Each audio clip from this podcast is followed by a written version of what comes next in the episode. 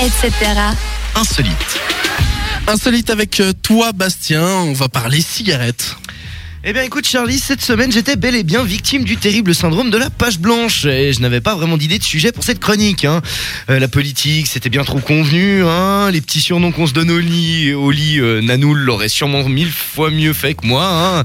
Le foot euh, ça m'emmerde et la reproduction des crevettes roses de Patagonie équatoriale c'était bien trop loufoque pour que les gens crochent. Hein. Donc je me suis donc posé sur mon balcon pour me délecter d'une savoureuse cigarette quand finalement l'idée m'est venue. Et pourquoi pas m'attaquer lâchement au cancer de notre société? Je parle bien évidemment de ces petits tubes de papier remplis de tabac que l'on nomme amoureusement les cigarettes. Ou les clopes. Tiens Charlie, euh, tu fumes toi? Ça m'arrive, ouais. Mais t'as pas honte?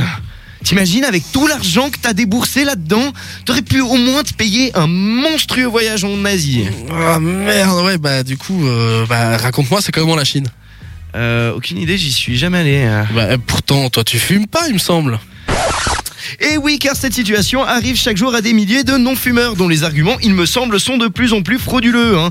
Votre, no- votre confort économique devenant soudain leur fer de lance. Heureusement, face à la crise, certains fumeurs ont trouvé la solution. Mêlant lien social et escroquerie à main armée, je parle bien sûr des taxeurs de clopes qui, à la nuit tombée, vous en demandent une, puis deux, puis 195,1 milliards, ce qui représente précisément le PIB du Bangladesh. Mais parlons d'une autre catégorie de gens qui, depuis des années, pullulent comme les roms dans les rues de Lausanne, à savoir les vapoteurs. Alors là, c'est la révolution, hein, le fleuron de la technologie de la fils de puterie moderne. Hein Toujours avec leur petit air hautain, là. C'est bien simple, les mecs n'en ont plus rien à foutre. Hein. Et vas-y que je te vapote dans les bars, mais aussi aux chiottes, à l'hôpital, au cirque ou encore dans les restos.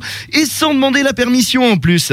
Parce que tu vois, moi, Charlie... euh, quand je vais au restaurant, tous mes sens sont en éveil. Louis, premièrement, avec ce doux jazz se mêlant au bruit des couverts qui s'entrechoquent contre l'immaculée porcelaine des assiettes, me rappelant avec bonheur la préciosité et la convivialité de ces moments entre amis. Puis il a vu, mon regard vif transperçant avec désir cette délicieuse entrecôte de bœuf rougeâtre, déposée sur sa fine ardoise d'un noir abyssal. Puis il vient le toucher au moment où cette douce viande vient caresser de sa tendresse mon palais. Et le goût, ah, le goût incomparable de la viande et de son assaisonnement aux mille et une saveurs enivrantes. Et puis, euh,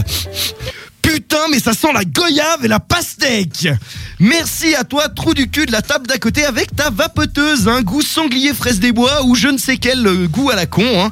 J'aurais pu encore vous parler des gens qui fument des clopes roulées ou des gens qui fument du Icos, mais ne vous en faites pas, je suis sûr que j'aurai l'occasion d'en parler. Rappelez-vous juste d'une chose, c'est que la cigarette, tout comme le végétarisme ou le végétalisme, ce n'est après tout qu'une question de tolérance et accepter que votre voisin ait une éthique qui diffère de la vôtre. À bon entendeur, à la semaine prochaine.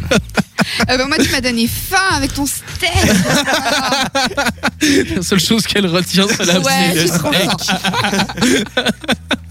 Merci beaucoup.